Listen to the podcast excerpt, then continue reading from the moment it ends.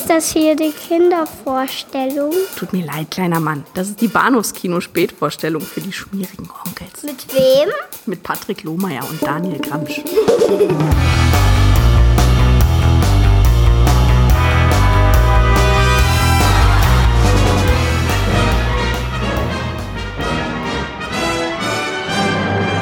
Alan Quartermain, the master of adventure, has teamed up with the most unlikely partner America's about 6,000 miles that way. to pursue the dream of a lifetime. It's dangerous and it's crazy. And it's what I've got to do. Gold. Streets of it. They're searching for the long lost treasure of an ancient civilization.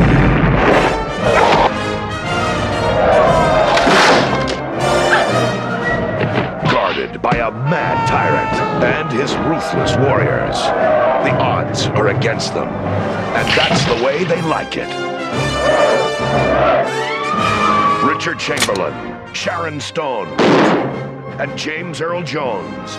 Hallo und herzlich willkommen zur Episode 416 des Bahnhofskino Podcast. Mein Name ist Patrick und bei mir ist Daniel. Hallo. Hallihallo. Man könnte jetzt hier an dieser Stelle irgendein komisches Filmzitat einfügen, wenn ich mich nur an eins erinnern könnte. Ich glaube, ich komme an den Film erinnern, ehrlich gesagt, weil ähm, ein kleiner Blick hinter die Kulissen sei gestattet. Äh, wir nehmen das hier äh, deutlich später auf, als wir es eigentlich vorgehabt hatten, weil etwas dazwischen kam. Dinge, das echte Leben da draußen. Und ich habe den Film, also einen der beiden Filme, über die wir heute Abend sprechen, nämlich Quartermain 2 auf der Suche nach der geheimnisvollen Stadt, mittlerweile vor 10, 11 Tagen gesehen. Ich kann mich wirklich kaum noch dran erinnern. Ja, Ich glaube, dir geht's besser da. nee, diesbezüglich. überhaupt nicht. Aber das Schlimme ist, Nee. mir ging's, ich meine, ich habe den Film vor vielen, 34 Jahren sehr, sehr häufig gesehen und konnte mich nicht dran erinnern. Also es muss irgendwie am Film liegen. Wir sprechen über eben diesen jeden welchen äh, mit äh, Richard Chamberlain und Sharon Stone in der Hauptrolle und weil man auf einer Sharon Stone nicht stehen kann, reden wir gleich noch über einen zweiten Film mit ihr in einer der Hauptrollen, nämlich Cold Steel aus dem Jahre 1987. Der kam wenige Monate nach Quartermain 2 raus und ich glaube wenige Wochen vor Police Academy 4, also eine sehr gute Zeit für Sharon Stone. Ja, total. Ne? Also quasi ein, also zumindest, zumindest produktiv war sie in diesem Jahr. Ja, Ob das jetzt alles Ja. so Hand und Fuß hat, was, wir, was sie da abgeliefert hat in diesem Jahr, ist jetzt äh, eine ganz, ganz andere Frage. der werden wir nachgehen. Mhm. Nachdem wir die Inhaltsangabe vorgelesen haben und ich baue mal auf Moonshade, ich hoffe es ist Moonshade und es ist Moonshade, ja. Ja. Er schreibt bei der UFDP zu Quartermain auf der Suche nach der geheimnisvollen Stadt. Eigentlich könnte der Abenteurer Alan Quartermain ja mit seiner geliebten Jessie endlich zur Amerikafahrt aufbrechen, doch dann erscheint auf seinem Besitz ein halbtoter Forscher, der von maskierten Jägern verfolgt wird. Dessen Expedition hat angeblich die tief im Dschungel verborgen lebende weiße Rasse gefunden, von der nur in Sagen berichtet wird. Mit Jessie und dem mühenhaften A- Axtschwinger Ach du Scheiße. Um Slopogas? Um Slopogas, ja. Um Slopogas. James Earl Jones, der, übrigens hier der einzige, den Moonshade in seiner Inhaltsangabe namentlich nennt, den Schauspieler. Was gut ist, weil James Earl Jones ist toll. Oh ja. Macht sich Quartermain auf den Weg und wird tatsächlich fündig. Doch die weiße Rasse, ich will immer Eloy sagen, steht unter der Knute eines religiösen Opferkults, der die Stadt mit den goldenen Dächern zum Ort des Schreckens machen. So weit, womit auch, glaube ich, der Cast äh, fast vollumfänglich in, also in Relevanz genannt ist. Äh, hinzufügen möchte noch Henry Silver als Bösewicht Natürlich. Argon und äh, Robert Donner als Swarmer. Richtig, genau.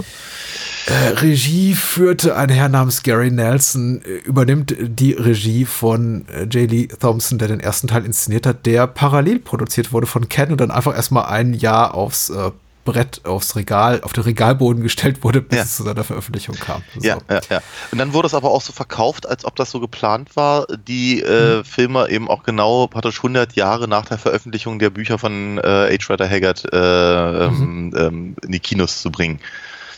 Was ja erstmal eine nette Idee ist. Ja. Das hätte ich dazu sagen sollen. Es handelt sich hier tatsächlich um eine Literaturverfilmung, also gro- große, große Kinokunst heute Abend, produziert von Canon Films. Ja. Äh, unter der äh, strikten Hand von Joram Globus und Menachem Golan. Äh, Erzähl mal ein bisschen was zu deiner persönlichen Geschichte mit dem Film. Ich höre raus, du hast den Film schon häufiger gesehen. Ja, ist ja nun keine grö größere ähm, Neuigkeit, dass ich eben sehr, sehr auf, auf Abenteuerfilme stehe, jeglicher, jeglicher Couleur. Äh, und meine Kindheit habe ich eben ganz, ganz viel mit, mit all den Johnny Weissmüller Tarzans und, und irgendwelchen Großwildjägern und was nicht alles verbracht. Fand ich halt immer alles ganz, ganz toll und, und ganz wundervoll und halt dann Anfang der 80er die Indiana Jones Sachen rauskamen, war ich sehr heiß drauf, soweit es mir bewusst war, also spätestens beim Tempel des Todes. Ähm, aber ich war halt immer zu jung. Und ich konnte die halt auch nicht im Kino sehen. Und die Filme waren dann ja auch eine Weile nicht im Kino, bis dann eben ähm, Spielberg halt mit dem letzten Kreuzzug um die Ecke kam. Und äh, ich war aber sehr, sehr hungrig nach, äh, sagen wir mal, aktuelleren Filmen, naja, in diesem Genre halt. Äh, die Quartermain-Filme kamen mir da sehr zu Pass. Es war, also ja. die, die, die, die waren, ich meine, nicht, dass ich die im Kino gesehen hätte, wohlgemerkt, aber ähm, die, die waren im offenkundig so billig, dass sie halt sehr, sehr schnell im, im Fernsehen gelaufen sind und dann auch, auch sehr häufig. Und mhm. ich fand das halt, ich, ne, also, äh, ich meine, die, die, diese beiden Quartermain-Filme mit äh, Richard Chamberlain sind eben ganz, ganz deutliche äh, Indiana Jones-Plagiate.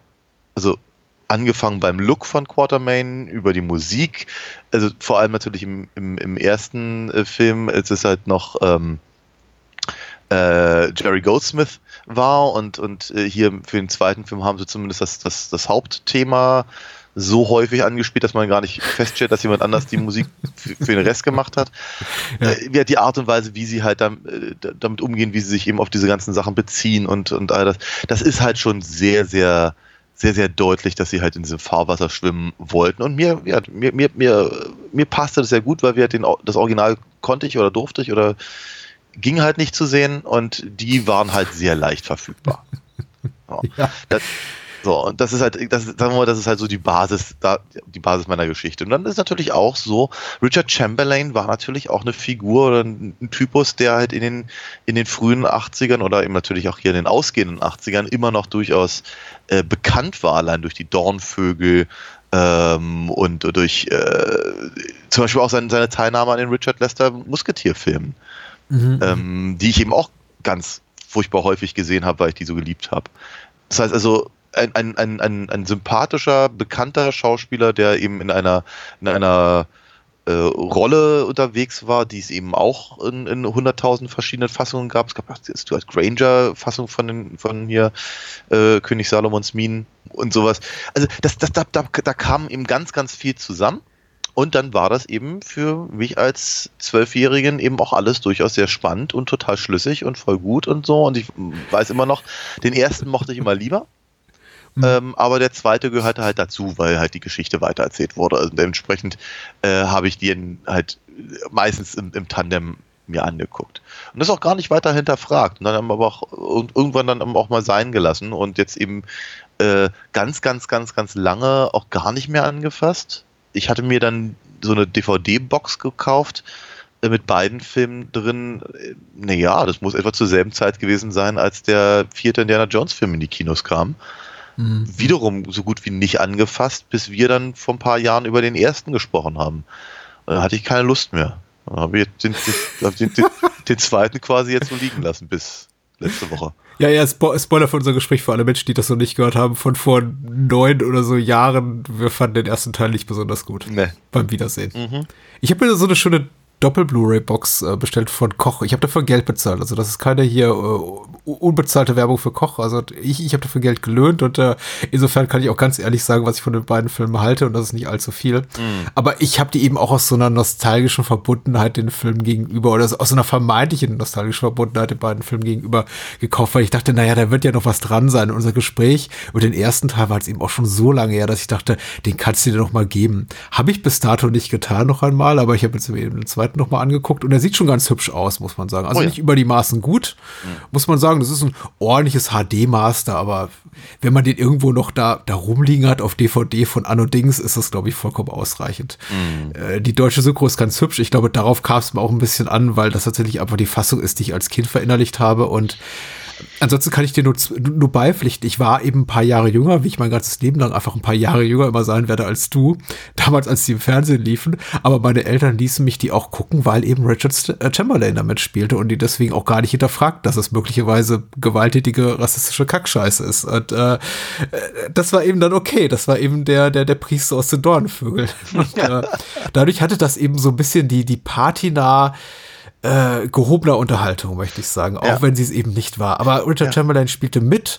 Die Fassung, glaube ich, die im Nachmittagsprogramm dann auch lief, äh, in irgendeinem öffentlich-rechtlichen Sender oder einem dritten Programm, die war dann auch stark gekürzt, meine ich. Und da war dann auch nichts mehr, nicht mehr so viel Böses dran. Ich konnte tatsächlich den ersten vom zweiten Teil nicht unterscheiden. Ich glaube aber auch genau, wie du es beschrieben hast, dass die relativ früh im Fernsehen liefen. Einfach weil die Kinoauswertung vielleicht nicht so viel hergab. Ja. Was weiß ich, was für Beweggründe dahinter stand. Aber ich habe die auch sehr, sehr oft gesehen, auch auf Video aufgezeichnet. Und ich muss sagen, obwohl ich die nicht so toll fand, habe ich mir auch immer gedacht, das gute alte, wir hatten ja nichts gedacht, weil das, ne, also es war unglaublich schwierig, an, an die echten Indiana Jones Filme ranzukommen für eine gewisse Zeit, bis ich Zugang zu Privatfernsehen hatten, wo die dann auch liefen. Und Ja, ja. bis dahin hatte ich dann eben hier meine beiden ollen Quartermains. Ja. Ollen Ellen Quartermains und ja, Ja, ja, hab die geguckt.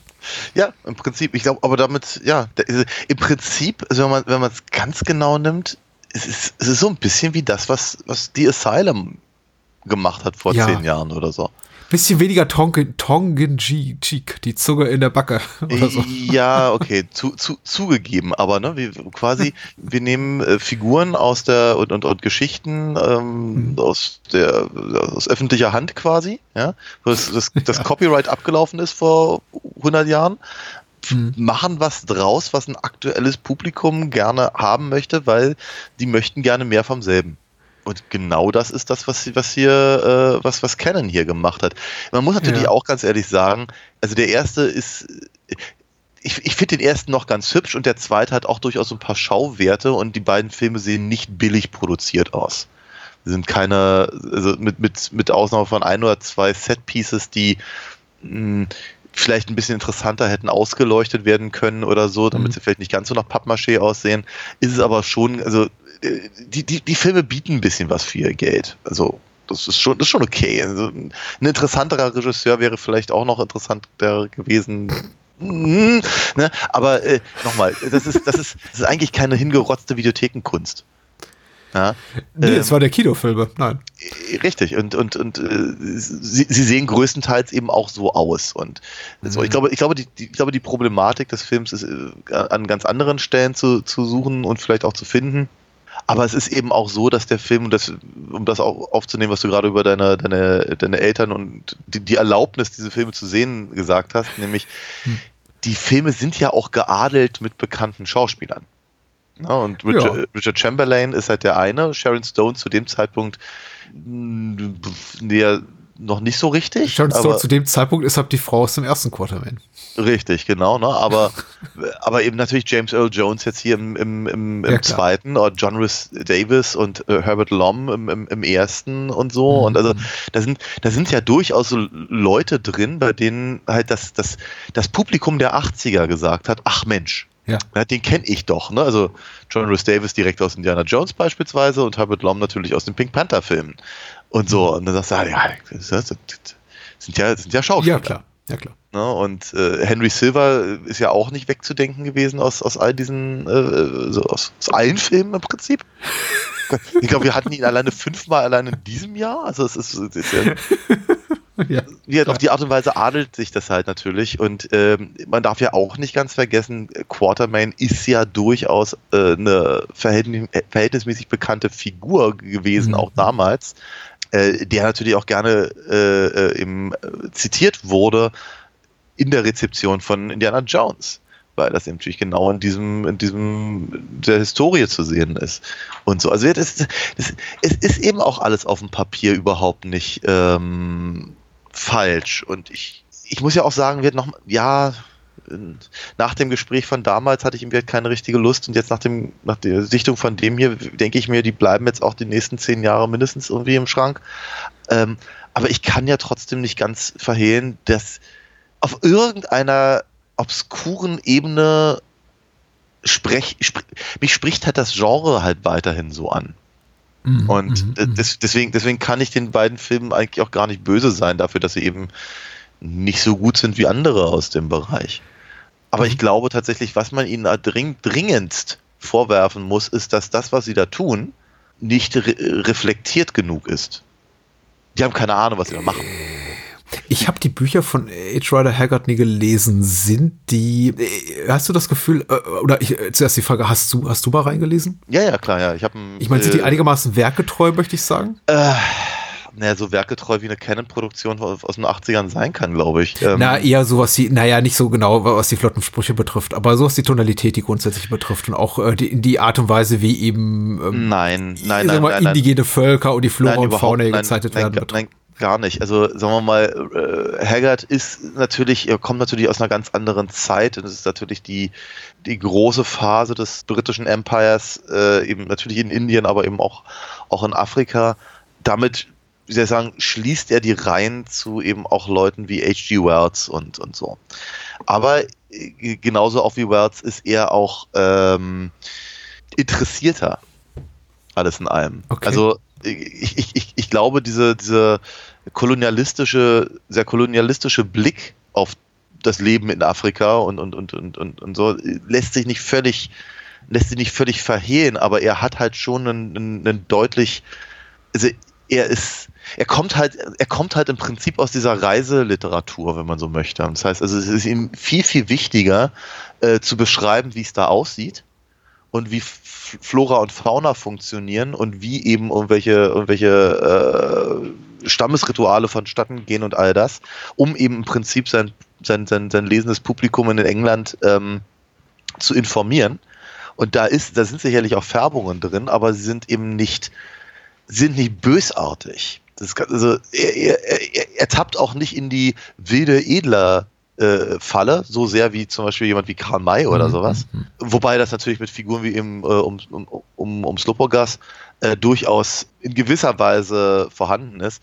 Aber er- also er, er kritisiert eben auch ganz, ganz stark den, den weißen Einfluss in Afrika beispielsweise und äh, viele seiner Hauptfiguren sind eben äh, aus dem, also sind, sind indigen und all das. Also er ist, die Literatur von H. Rider Haggard ist halt nicht, äh, hier, hier, hier kommen die zivilisierten Engländer und jetzt zeigen sie den, den, den, den wilden Schwarzen mal, wie, wie, wie, wie echtes Menschsein funktioniert oder sowas. So ist er halt überhaupt nicht drauf. Mhm. Das macht also die Sache, äh, also ich finde ich find seinen Schreibstil heutzutage ein bisschen trocken und ein bisschen langweilig. Das hat, aber eben auch wirklich was damit zu tun, dass er eben diese, diese, äh, diese, Reiseliteratur mehr oder weniger ähm, wi- widerspiegelt. Ähm, aber es ist alles lesbar, ohne dass man Pickel bekommt. Okay, okay. Weil meine Frage zielte natürlich darauf äh, hinaus, auf den Erkenntnisgewinn. Beinerseits ist der Film oder die Literatur von ihm aus heutiger Perspektive genauso rückschrittig, wie es eben die Verfilmung hier ist, hier durch, durch, durch Canon-Films. Und all, nach all dem, was du mir erzählst, scheinen die literarischen Vorlagen eine reflektiertere Haltung äh, zu haben als dieser Film. Ja. Ich war eben überrascht jetzt bei diesem Wiedersehen, und das gilt jetzt nicht erst nur fürs Jahr äh, 2022, sondern galt eben auch für 1987, wie ich war überrascht davon, wie es jemand wagen konnte, einen so unverhohlen rassistischen, einseitigen Blick auf Ja. äh, fremde Kulturen und Völker zu werfen. Ja, ja. Äh, selbst mit dem Augenzwinkern und sicher doch äh, von den, von den äh, Nachwehen des Kolonialismus zehrenden Figur wie, wie Alan Quarterman ja an der Spitze der, des Cast, ist, ist, ist der Blick hier auf das, was wir präsentiert bekommen, die Welt, durch die er da schreitet und äh, Mhm. der eben die, diese, diese Stadt, äh, diese, diese goldene Stadt entdeckt, die ist so, so, so krass rückschrittig und auch Ja. mit welchen Mitteln das inszeniert ist. Also hier Ja. mit, mit, mit Leuten im Brownface und also es ist Ja, wirklich, wirklich unangenehm. Ist es ja. Und ich weiß, wir sind öfter an- in diesem Podcast an diesem Punkt, wo da Menschen kommen und sagen, ihr, ihr äh, linksradikal versifftes äh, Pack und wa, wa, wa, warum erwähnt ihr das überhaupt? Aber ja, mit Sprachfehlern. Aber hier ist es eben wirklich so front and center, dass es mir Ja. mehrfach unangenehm aufstieß Ja, und ja, deswegen interessiert mich einfach, was du über die dazugehörige Literatur äh, sagst, weil ich konnte mir auch beim Besten nicht vorstellen, viktorianisches äh, Eng England hin Aber oder das, her. Also das, das ist tatsächlich auch äh, seltsam, ne? das hatten wir aber auch schon bei dem ersten Film, dass eben die, äh, die, die, die beiden Filme das halt um 20, 30 Jahre nach vorne verlegen quasi, Mhm. oder später verlegen. Und ich vermute mal, dass das eben auch wieder ein Indiana Jones-Ding ist, ne? weil, weil dann, dann, dann, dann kannst du eben Autoverfolgungsjagden haben und Doppeldecker gerade sagen, und, ja, ja. und Mhm. böse Deutsche. Jetzt ist, sind, sind zwar keine Nazis, aber die waren ja im Ersten Weltkrieg auch in, äh, in Afrika unterwegs und so. Also von daher, ne, so halt. Mag dem geschuldet sein. Nein, nein, aber wir, das ist, also, so- wir, ist jetzt auch, ist jetzt auch ehrlicherweise, würde sagen, 25 Jahre her, dass ich, dass ich Mhm. in, in, in die Haggard-Bücher reingelesen habe. Von daher weiß ich nicht so genau. Mag auch sein, dass ich damals die Sachen etwas anders gesehen habe. Aber zumindest ist mir das nicht so übel aufgestoßen. Ganz im Gegenteil. Also, äh, der, der hat halt viel, viel größeres Interesse. Also, es liest sich tatsächlich, äh, Interessierter, ich Ja. glaube, das Wort, was du jetzt mehrfach Ja, eingeworfen hast, ist, es hat, einen- hat einen neugierigen, interessierten Blick eben auf An- diese anders- Kulturen und das, Ja, Hm? anders als zum Beispiel äh, äh, Rice Burroughs. Tarzan, die Tarzan-Geschichten habe ich auch vor ein paar Jahren mal wieder gelesen. Und äh, das sind doch tolle Abenteuergeschichten, nichts dran zu, zu deuteln. Aber wie er eben, also wie, wie, wie, wie äh, der Autor eben auf ähm, die Stämme guckt, äh, mit denen sich Tarzan eben nicht in irgendeiner Form befreundet, weil er als, als weißer Gott gehandelt wird, weil er auch so toll ist, weil er ist ja, ist ja quasi Superman im Lendenshorts. Das, das, ist, das, das ist schon ein bisschen unangenehmer alles in allem und einfach viel, viel deutlicher kolonialistisch als das, was äh, eben die Quartermain-Bücher sind und auch, auch die anderen Romane aus, äh, aus, der, aus, den, aus den Sachen, äh, aus der Reihe. ich habe auch vieles verdrängt, ehrlich gesagt, aus dieser Zeit, gerade aus der Zeit eben des ähm, britischen oder europäischen, das gilt ja für die Franzosen, Spanier, äh, Deutsche genauso, Kolonialismus, gerade in afrikanischen Ländern. Äh, man verdrängt das immer gerne, gerade mit einem Blick auf Abenteuerfilme, die man einfach ein bisschen auch unberührt davon von unangenehmen Erinnerungen an das, was in Geschichtsbüchern steht, äh, genießen möchte. Aber ähm, Ja, ich habe ja. da vor einigen Tagen auch noch mal die ähm, sehr empfehlenswerte Spielfilmlange Dokumentation gesehen auf Arte, Menschenzoos. Ich glaube, die, die gibt's immer noch in der Mediathek. Und eben auch Bilder davon gesehen, wie die in Hagenbecks Tierpark äh, um die Jahrhundertwende einfach Ja. australische Aborigines, Aborigines äh, ausgestellt haben, also Menschen quasi deportiert haben, um sie da wie Tiere auszustellen. Und ich dachte, das ist so widerlich. Ich habe ja überhaupt kein Bild davor gemacht, wie ekelhaft diese Zeit einfach war. Und ich möchte immer schriftstellenden, also schreibenden Menschen, der schreibenden Zunft immer so eine bisschen bessere Attitüde gegenüber solchen Dingen Ja. beimessen und Ja, ja, hoffen, ja. dass eben Haggard da darüber stand und meinte, okay, ich werfe, wenn schon nicht einen besonders aufgeklärten, zumindest interessierten Blick auf solche Ja. äh, Kulturen, die eben nicht meine sind, aber ich hätte die auch falsch liegen können. Deswegen habe ich jetzt wirklich auch die, die Ja. Antwort auf die Frage interessiert. Ja, äh, natürlich, aber Weil der Film ist einfach, ist, äh, der Film ist einfach Menschenzoos. Also ist- das Alan Quarterman 2.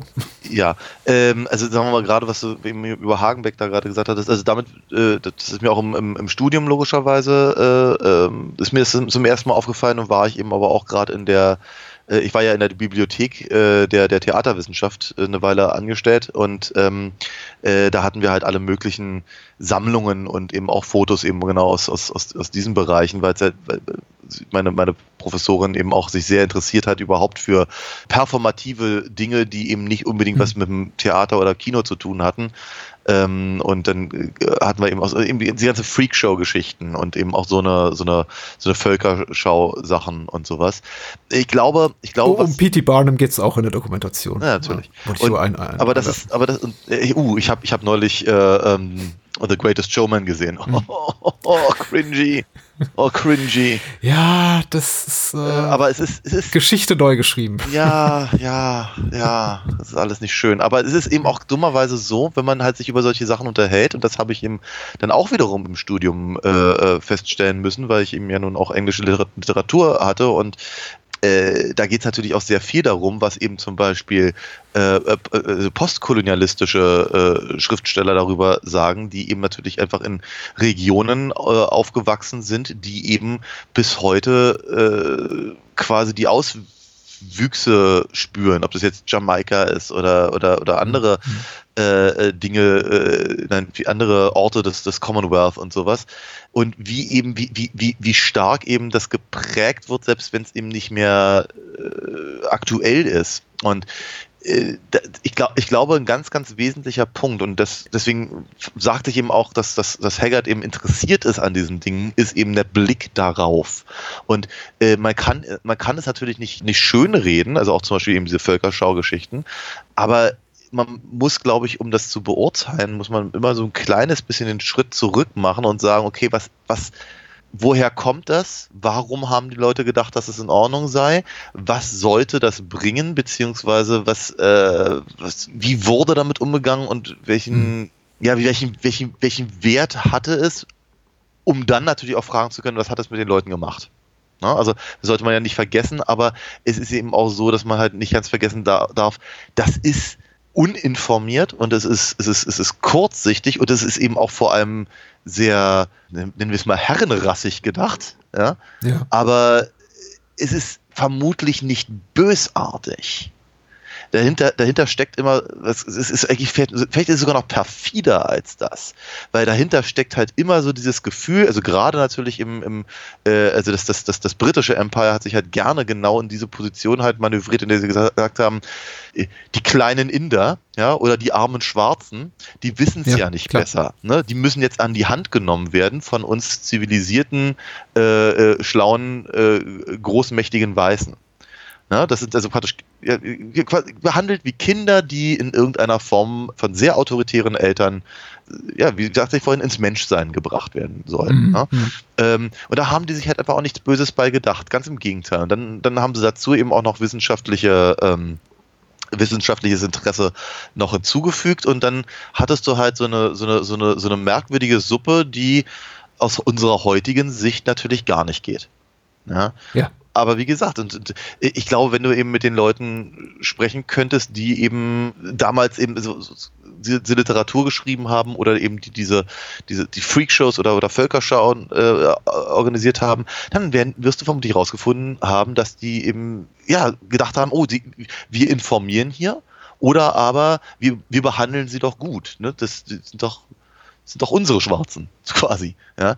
Äh, Das ist, es ist im Prinzip eine ähnliche Debatte oder zumindest äh, äh, argumentativ ähnlich, ähnlich wie das, was man äh, vor, vor, vor einiger Zeit eben auch hatte äh, in, den, in den Südstaaten, äh, als sie, also den amerikanischen Südstaaten, denen sie behauptet haben, irgendwie, äh, die haben sich doch um ihre Sklaven gekümmert. Ja, ja. Ne? Und das ist halt, das ist, das ist alles, das ist alles sehr unangenehm und so, aber man darf es, glaube ich, nicht völlig aus dem Kopf nehmen beim sich darüber aufregen über die Umstände von vor 100, 150 Jahren. Oh meine Güte, nee, so weit würde ich auch gar nicht gehen. Äh, Aber- ich denke aber bloß, Genau. hm, ja. Aber, wollte ich noch hinzufügen, das rechtfertigt nicht, was der Film hier tut.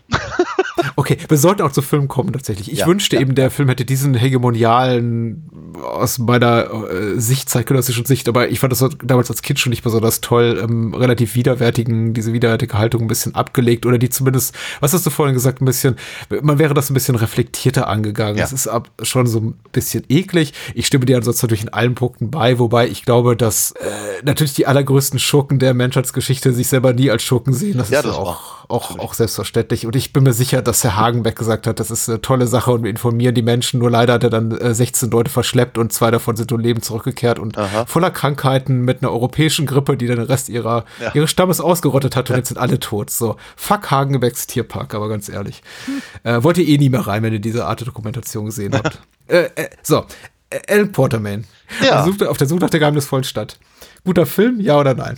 Grundsätzlich gesagt, nein. Mir hat in dem Film ganz, ganz äh, vieles nicht gefallen und ich glaube, das größte Problem so als Filmfilm, jetzt mal ungeachtet von, von seiner äh, ekelhaften Haltung hier und da, ist einfach das, und das hat er gemein mit Cole Steele, über den wir gleich noch sprechen, er hat einen wirklich mega unsympathische Protagonisten einfach. Ich finde, die Quartermain-Filme würden immens davon profitieren, wenn der, wenn der Titelheld einfach nicht so ein Arschloch wäre. Aber das siehst du sicher etwas differenzierter, gerade mit Blick auf die Romane. Ich bin erstaunt davon, wie er Leute dazu bewegen kann, das zu tun, was sie tun. Alle untergeben sich irgendwie seiner, seiner ma- magnetischen, majestätischen, wie auch immer, allwissenden Aura. Also er ist unglaublich gut dazu in der Lage, Menschen dazu zu bewegen, das zu tun, was er gerade im Sinn hat und Leute mit, mit dem, was er tut, zu beeindrucken. Und ich saß des Öfteren davor und guckte diesen Film und dachte mir, wie hat er jetzt hier Sharon Stone, also Jesse rumgekriegt, das zu tun, was sie, was, was, was sie da tut? Wie schafft er es mit ein paar paar kleinen Böllern äh, den Stammeshäuptling so zu beeindrucken mit, einem- mit, mit dem miesen Taschenspielertrick. Wie schafft er das? Immer und immer wieder. Ein, ein genetiges Drehbuch, würde ich mal sagen. Es Ja. ist, also ich, ich, ich glaube, ich finde Richard Chamberlain äh, Darstellung gar nicht so schlimm. Ich glaube, ich weiß, was sie wollen. Ich glaube, er soll halt vor allem jovial sein. Und ich glaube, das, das macht er ganz gut, weil er ist Richard Chamberlain. Ja. Aber du willst doch keinen jovialen Abenteurer.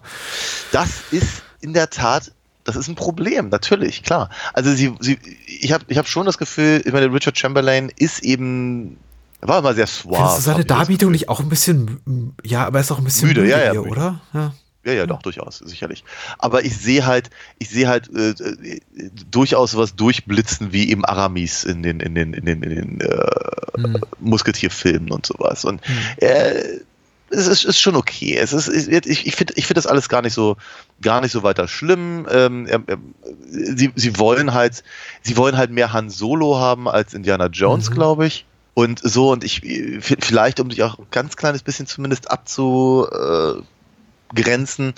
Ich, ich, ich glaube halt vor allem drehbuchseitig sind da, sind da halt äh, etliche Probleme, weil bestimmte Dinge werden einfach zu leicht gelöst oder, oder eben einfach, äh, die werden einfach weggeschrieben, weil Quartermain ist eben nun mal Quartermain und dann wird eben auch nicht weiter nachgefragt. So, richt, so richtige dramatische Momente gibt's eigentlich nicht, obwohl es genug Set-Pieces dafür gibt. Und, und so, und es ist, ich meine, es ist ja auch ganz deutlich zum Beispiel, dass Sharon Stone halt irgendwie so eine, so eine seltsame Mischung aus, ähm, aus, äh, aus, aus Will, Willy sein soll, wenn sie kreischt und eben hier Marion Ravenwood Ja. äh, aus, aus, aus Raiders und so, wenn, wenn sie, wenn sie dann eben äh, auch, auch mal tatsächlich zu lang darf oder aber auch einfach mal auch mal was weiß zum Beispiel Mhm, mhm. und so. Also es ist oder an, fangen wir mal ganz vorne an. Ich finde ich finde es tatsächlich verhältnismäßig sympathisch, dass der Film damit beginnt, dass unsere beiden Helden, die am Ende des ersten Films zusammengekommen sind, noch weiter zusammen sind. Das ist, Ja. das ist nichts, das ist nicht etwas, was man sehr häufig sieht in Sequels dieser Art. Normalerweise müsste der Film eigentlich damit anfangen, dass die beiden sich entlebt haben, weil sie eben aus Mhm. Amerika kommt und er halt einfach den Busch nicht verla ver- verlassen will. So, ne, die, die, die, die, die, die Debatte haben wir ja, ne? aber die beiden sind halt weiterhin zusammen und sie wollen heiraten. Und das ist ja schon mal erstmal ein, äh, ein verhältnismäßig äh, innovativer Einfall, dass sie einem ein, ein, ein Paar eben auch als Paar schreiben und sie eben auch im Laufe des Films eben nicht irgendwie äh, sich, sich, sich trennen lassen, um am Ende wieder zusammenzufinden. Sondern die beiden sind ein Paar sie bleiben ein Paar. Das finde ich erstmal nett.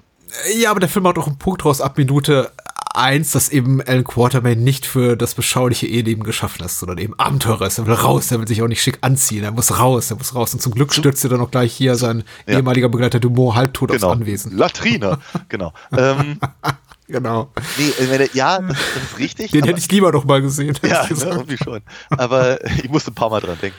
Er ist zumindest nicht für das beschauliche Eheleben äh, ähm, gedacht, was Jessie für ihn geplant hat. Und Jessie ja eigentlich auch nicht, weswegen sie dann da auf ihrer wilden Fahrt mit dem, mit dem, mit dem Jeep dann irgendwie ihren, ihren, ihren schicken Hut über, über die Klippe wirft, um dann halt wieder zurückzukehren, um mit ihm dann gemeinsam das Abenteuer da zu bestreiten. Ist dann relativ schnell auch abge, abgehandelt, alles in allem. Ja, irgendwie zwischendurch gibt es noch ein paar rassistische äh, Seitenhiebe auf Araber. Und äh, dann, dann, dann letztendlich haben wir dann den edlen Wilden äh, um Slopogast, der den Film rettet.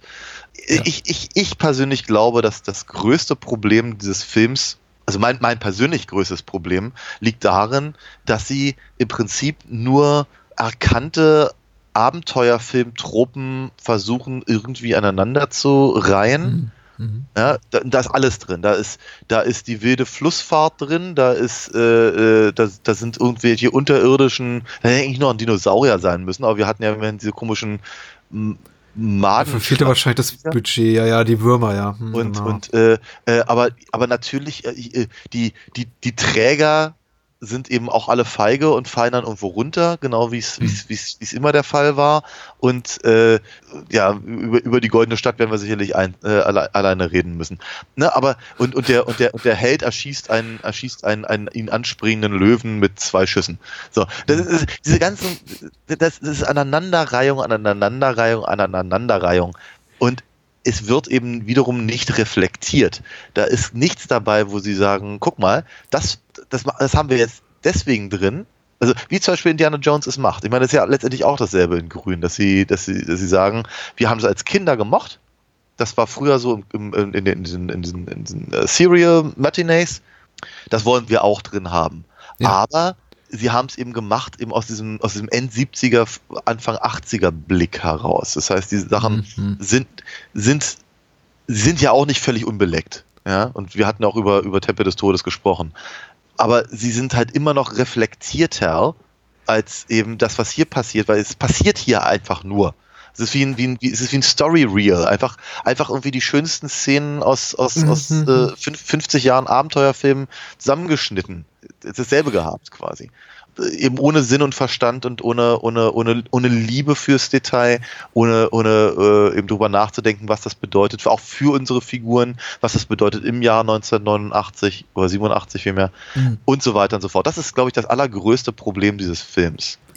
W- Würde ich dir vollumfänglich beipflichten, auf jeden Fall. Ich glaube, was mich jetzt im direkten Vergleich, und ich glaube, das ist der, sagen wir mal so, äh, filmhistorisch naheliegendste Anknüpfungspunkt, was mich weniger an Temple of Doom stört als, als hier, ist eben, dass ich bei Temple of Doom schon das Gefühl habe, er ist klar ein bisschen reflektierter, er ist augenzwinkernder und ich habe auch das Gefühl, dass den Kulturen, denen sie da begegnen auf ihrer Reise durch Indien, dass es eben ein, eben wie auch immer geartetes, aber funktionierendes Gesellschaftssystem ist, bei dem ich nie das Gefühl habe, die sind, die, die begegnen eben Indy und seinen Gefährten nicht auf Augenhöhe.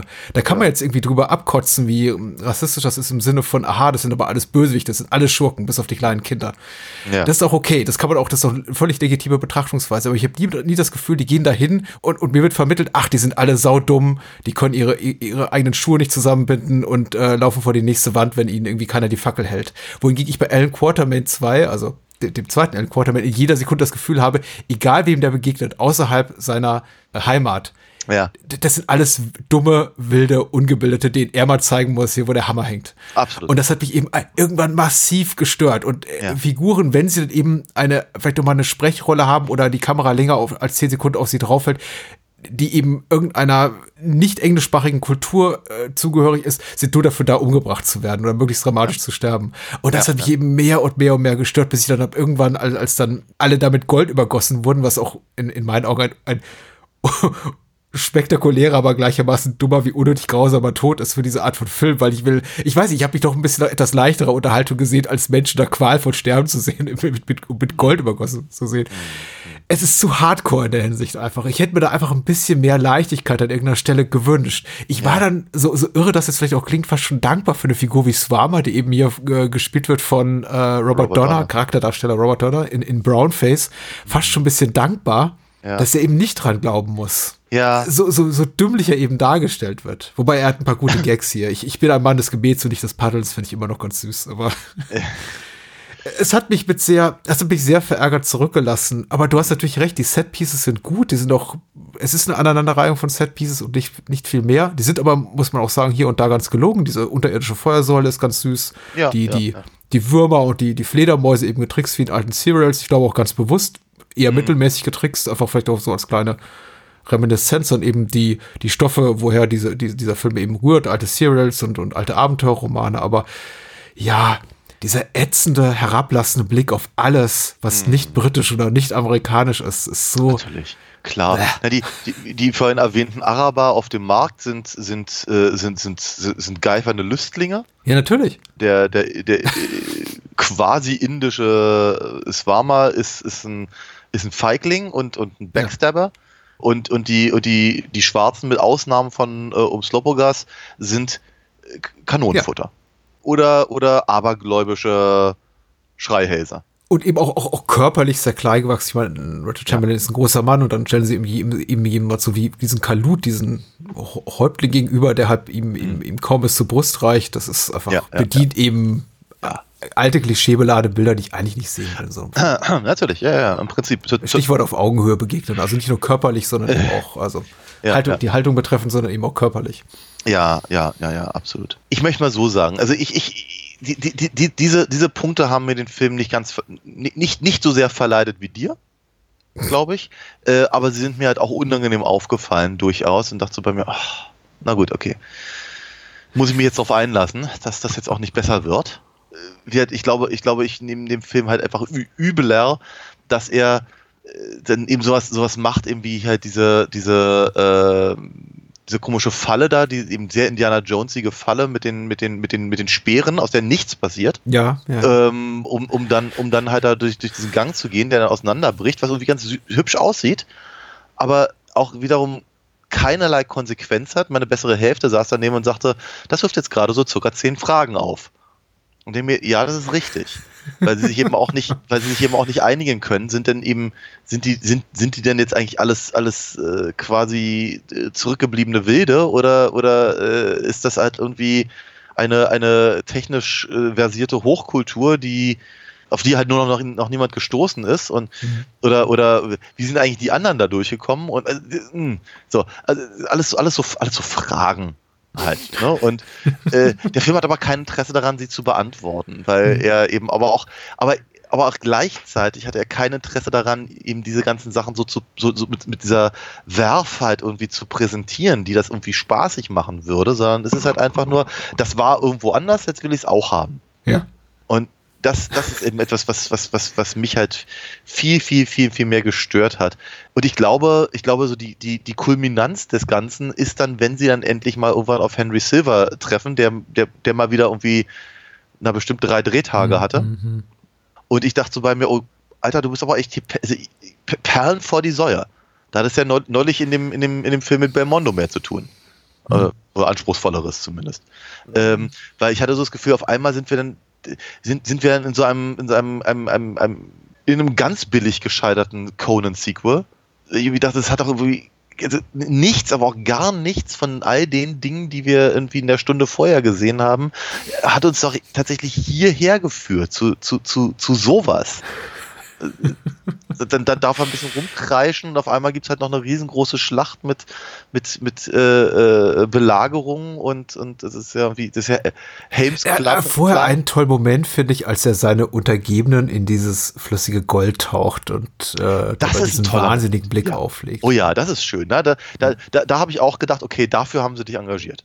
Ja, und, genau zu, und zu Recht, und zu Recht, weil ja. das macht er wirklich gut, ja, ja. Ich bin dankbar wirklich Durchaus. dafür, dass Henry Silver und James Earl Jones, das sind aber auch so zwei klassische Darsteller, die immer, die tatsächlich in der Lage sind, Filme, ich möchte nicht sagen zu retten, aber immens aufzuwerten, auch wenn ja. es ihnen anderweitig komplett an Qualität mangelt. Also sobald äh, James Earl Jones oder Henry Silver hier was zu tun kriegen, und das ist ja auch nicht gut auf dem Papier. Also alles, was die haben an Dialogen, an mhm. Handlungen, die sie hier vollführen, sind wirklich Bullshit. Die sind auch, das hm. sind Non-Sequiturs, das, das ergibt alles hinten mm. und vorne keinen Sinn. Mm. Aber allein nur, dass es mit dieser inbrünstigen Überzeugung tut, oh, ja. eben äh, tolle Charakterköpfe wie die beiden eben ja. schaffen. Ja. Das, das, das bringt so viel. Also Richard ja. Chamberlain weiß, die wissen schon, in welchem Film sie sind. Das weiß Richard Chamberlain auch. Aber Richard Chamberlain entschließt sich, das alles auf einer Arschbank abzusetzen und alles immer irgendwie so, so, so müde in die Kamera zu lächeln, so von wegen, ach Gott, hoffentlich ist der Drehtag bald vorbei.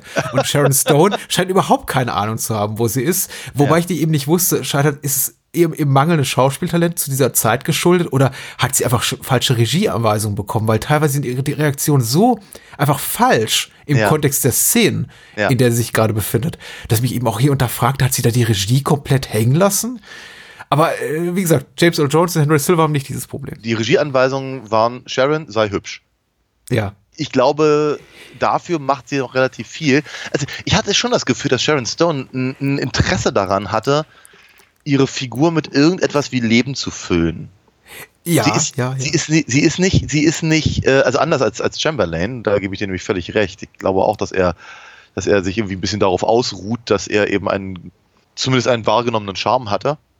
Äh, aber ich, ich glaube schon, dass Sharon Stone eben wirklich versucht, eben wirklich alles rauszuholen, um sich da quasi irgendwie ins Gedächtnis zu spielen aber ja, es ist halt einfach, ich, ich, ich, ich, ich saß da aber auch wirklich echt erstaunt da und dachte so bei mir, wow, James Earl Jones ist ja auch für keinen Scheiß zu blöd. Das ist, das, ein, ein, ein, ein, ein, ein Mann seines Formats, hm. ja, mit einem umgehängten toten Löwen eine, eine, eine, eine überdimensionierte Axt wirbeln zu lassen. Halleluja.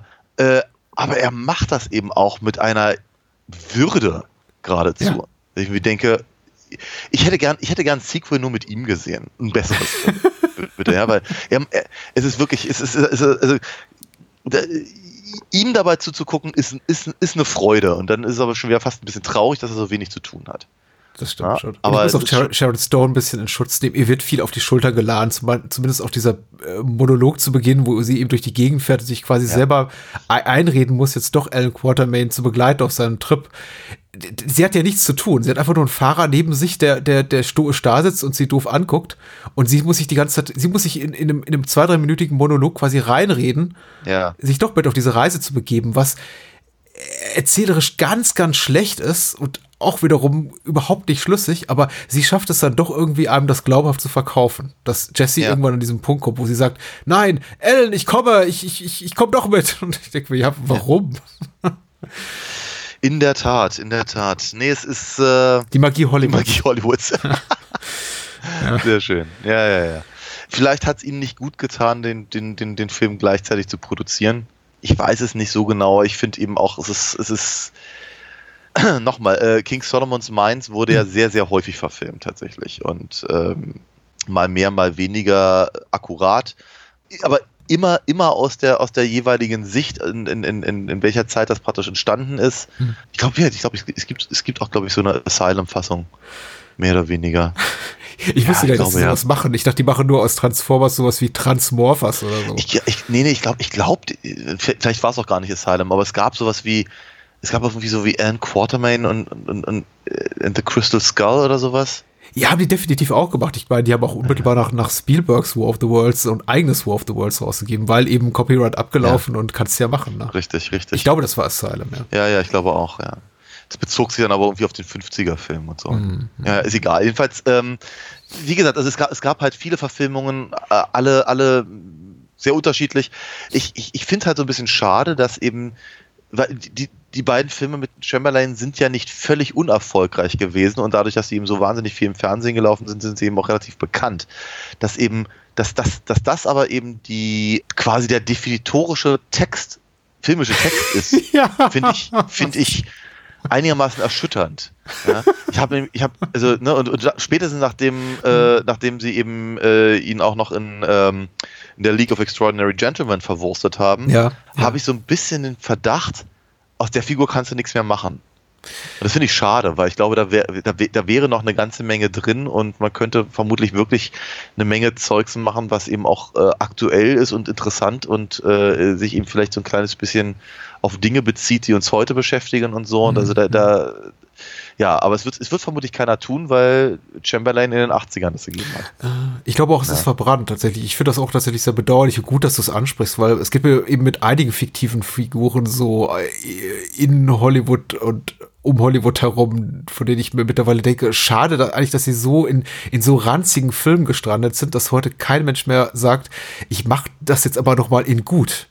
Ich habe das Gefühl, jedes Mal, wenn ein neuer Hellraiser-Film rauskommt, Hellraiser 11 oder 12 oder 14, dass ich mir denke, schade, also Pinhead als Figur ist so faszinierend. Schade, dass er so verbrannt ist mittlerweile, dass ich, glaube ich, keiner mehr traut Ja. zu sagen, jetzt machen wir aber noch mal einen richtig guten Hellraiser-Film. Weil es gab jetzt einfach Beispielsweise. 20 Jahre lang nur scheiß Hellraiser-Filme. Und Ja. Alan Quatermain hat- ist nochmal eine bisschen andere Sachlage, aber ich, äh, ich glaube, ein vergleichbares Phänomen, wo viele Menschen einfach drauf gucken und sagen, ach, sind das nicht diese cheesy Filme aus den 80ern mit Richard Chamberlain? Hm.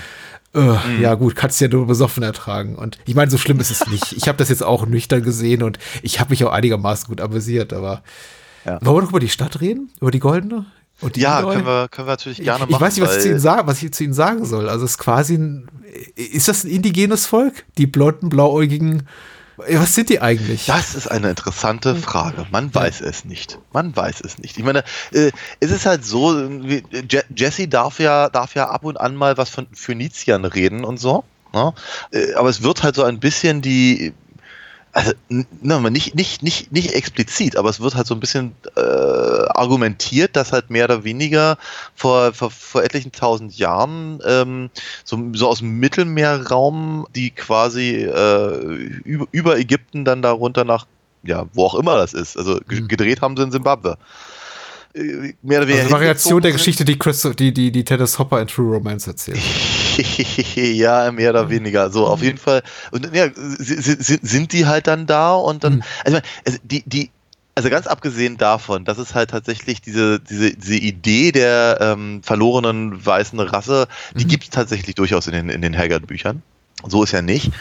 Äh, Ich glaube, das, das bezieht sich so ein bisschen auf äh, auch die Legenden rund um äh, Timbuktu. Mhm, mhm. Na, Timbuktu ist ja auch so ein bekannter Ort gewesen, der eben lange Zeit mh, zumindest von den von den äh, von den Europäern eben äh, nicht nicht wirklich gefunden wurde, Äh, ob, obwohl es da mittendrin liegt und, und mittlerweile weiß ja auch jeder, wo es ist, aber es ist eben äh, ne, also da, nach da, da, deswegen sagt man halt irgendwie, äh, wie, keine Ahnung, geh doch nach Timbuktu oder sonst wohin. Ja, Das sagt man.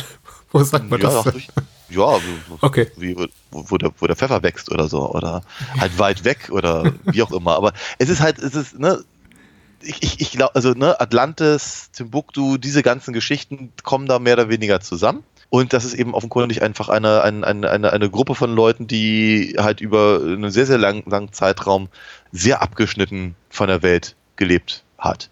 So.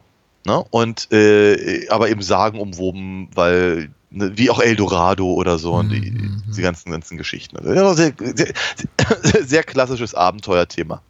Ansonsten, so wie es so wie es präsentiert wird, hast du hast ja vorhin Eloy gesagt, das ist auch äh, Eloy, die sehen halt alle aus wie aus der Ja. Zeitmaschine und äh, wirkt halt wirkt halt eben auch äh, es wirkt nicht überzeugend und es wirkt es wirkt irgendwie ganz seltsam rassistisch und äh, äh, ich finde aber auch zum Beispiel die Stadt an sich ist jetzt nicht so nicht so wahnsinnig äh, überzeugend dargestellt. Die erzählen halt die ganze Zeit von, von Straßen aus Gold, aber das Einzige, was wir sehen, ist diese Treppe Ja, ja. und so und äh, ja, es- aber wir, ver- wir verbringen halt sehr viel Zeit da und es passiert eigentlich relativ wenig dafür, dass sie eben auch diese beiden Königinnen reinbringen und ein, und ein Opferkult, von dem wir gar nichts mitbekommen, außer dass wir gesagt bekommen, er ist da. Absolut. Ich, ich gebe dir jeden Punkt recht. Es ist, es strapaziert wirklich diese sprichwörtliche Suspension of Disbelief an dieser Szene. Und komischerweise habe ich bis zu diesem Punkt, wo sie an der, äh, bei der Goldenen Stadt ankommt und ankommen und dann da reinschreiten, nie wirklich an der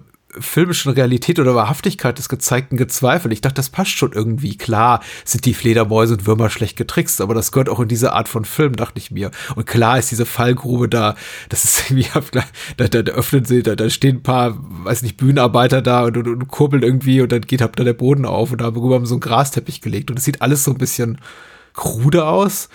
Aber es ist okay in dieser Art von Film. Und dann kommen sie in diese Stadt und ich glaube einfach, es ist ein fundamentaler konzeptioneller Missgriff, diese äh, weißen Menschen, also nicht nur weiße Hautfarbe, sondern eben auch weiße Haarfarbe und alles ist weiß da und, und, und weiße Ja. Gewänder tragend, da, da, da reinzusetzen. Das ist einfach echt merkwürdig. Also ich war in dem Moment einfach raus, weil ich habe das mittlerweile, packe das eher so in den Kontext eines Horrorfilms mittlerweile. Also wenn ich so sowas sehe, dann gruselt mich. Ich, ich würde mich da überhaupt, ich würde mich da komplett unwohl fühlen. Und wenn da doch mein, also das sieht eben aus wie eine, eine für mich bedrohlich anmutende Sekte. Und wenn dann eben auch noch mein lange verschollener Bruder ankommt und sagt, Ellen, Ellen, ich gehöre jetzt zu Ihnen, dann würde ich mir wirklich Sorgen Ja, ja. machen. Ich kam nie raus aus dieser Haltung, dass da jetzt irgendwie wirklich Gefahr von denen ausgeht. Aber Ellen und seine Gefährten, Jesse und Co., Ja. Swama, die nehmen das ja nicht so wahr, offensichtlich. Für die sind das ja alles tolle, weißhäutige, weißtragende, weißhaarige Menschen. Und ich saß Engel. immer da und dachte, Engel. äh, ja, Engel, engelsähnliche Geschöpfe. Und ich saß immer da und dachte mir, uh, das, mit denen muss was nicht in Ordnung sein. Ja, es ist super Ja. creepy einfach. Aber Ja, ja, gut, das ist einfach, vielleicht geht es da anderen. Menschen anders. Es ist, es ist natürlich auch, es ist natürlich auch nicht völlig uninteressant, da, da, dass eben auch durchaus schwarze Menschen halt in dieser Stadt wohnen, Mhm. die äh, auch in weißen Gewändern wohlgemerkt. Natürlich. aber dass die, aber dass, dass, dass, dass die, die hünenhaften, muskulösen Schwarzen, die gehören alle zu der Wache oder Garde von Argon. Ist mir auch aufgefallen. Ja, ja, der eine, der zum Beispiel Swama da packt und äh, reinschubst in den Gang, das ist auch, auch so. Aber Argon selber ist immer auch so eine komische Figur, weil ich hab, ich hab, ich, ich, ich krieg's jetzt nicht mehr ganz auf die Reihe, aber ähm, wenn ich es richtig mitbekommen habe, dann, ich meine, der, der kommt ja nicht von da, sondern der kommt ja von Offensichtlich, ja. woanders Ja. und war ein, was war der, ein Waffenhändler oder ein, ein, ein, ein Sl- Slave Trader oder sowas in Mhm. der Richtung? Also irgendwas, irgendwas grundsätzlich Unangenehmes, was aber durchaus, äh, sagen wir mal, aus der, aus der uns bekannten oder zumindest allen bekannten Welt stammt. So, der kommt da hin und, und, und errichtet nun seinen, seinen, seinen Opferkult, Ja. weiß aber gar nichts über die, über, über Dynamit beispielsweise. Mhm. Äh, äh, äh, er, er wird ihm so präsentiert, er wird ihm so präsentiert, als würde er seinen Scheiß halt selber glauben. Ja? Ja. Und ist halt ganz, ganz, ganz erschrocken, wenn, wenn, wenn Ellen dann eben da diesen, diesen Tisch in die Luft sprengt oder, oder so. Und also, Es ergibt keinen So. Sinn. Du sagst jetzt gerade schon mehrfach, ich habe Fragen. Der Fi- Film lässt einen wirklich immer diese, all diese unbeantworteten Fragen zurück. Wie kann dieser Aha. Typ, der offensichtlich von Tuten und Blasen keine Ahnung hat, aber ehemals erfolgreicher Sklaven- und Goldhändler war, in diese Stadt kommen, quasi die für sich einnehmen, die Königin, äh, Schwesternkönigin Nylepta und Sorais, oder wie auch immer die heißen, bezirzen, Ja. Ihm da irgendwie freie Hand zu lassen, das zu tun, was er will, nämlich ähm, die Einwohner der Stadt in Gold zu tauchen für seinen eigenen Zeitvertreib, Spaß, wie auch immer, für seine eigene Belustigung Ja. und zum, zu, für, für Tauschgeschäfte. Offenbar Ja. äh, hat er das alles irgendwie zustande gebracht, ohne den geringsten Hauch von sichtbarer Intelligenz. Weil immer wenn wir ihn Ja. sehen, wirkt er komplett tumbe und hohl. Absolut. Und, und er, er hat da, er hat da eben äh, diesen, diesen, diesen Kult halt aufgebaut, aber immer die einzigen Menschen, weiß gewandet, die wir da sehen, rufen halt die ganze Zeit kein, ke- keine Opfer mehr Ja. in ihrer, in ihrer quasi phöniz, phönizischen Sprache oder was es auch immer sein mag. Und ich denke so bei mir, okay, aber der, okay, ja, der ein, also die einzigen, die da irgendwie seine, seine, seine Macht halten, sind halt wieder seine, seine, seine Wachen und die eine der beiden Königinnen, die sich Ja. offenkundig nicht gegen ihre, ihre Schwester durchsetzen kann. Die, die, die ihre Schwester äh, irgendwie ähm, äh, unter ihrer Knute hat oder was auch immer. So, Genau, die gute blonde ja. Schwester und die böse Schwester. Genau, die gute Blonde. Ja. Genau. So. Ah, Da habe ich mich, da habe ich mich am, am Ende auch so ein bisschen gef gefragt, finde find ich das jetzt einfach nur doof? Finde ich es fast schon drollig oder ist das irgendwie, ich weiß nicht, was ich damit anfangen sollte, wenn sie dann irgendwann auf dem, auf dem zahnlosen, was auch immer das für einer ist, da, da sitzen, die beiden runterfallen in die Goldgrube. Ich weiß Stimmt, nicht. ja.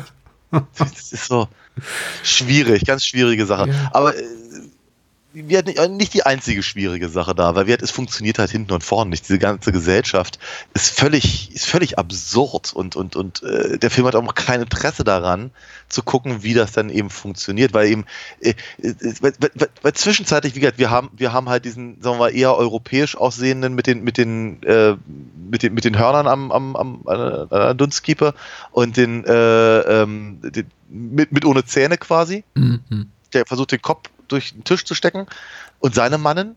Und dann haben wir aber eben hier den, was ist es, Kannibalen an, an, an, Anführer mit Ja, ja. tausend Leuten, die ja da irgendwie Helms Klamm nachspielen.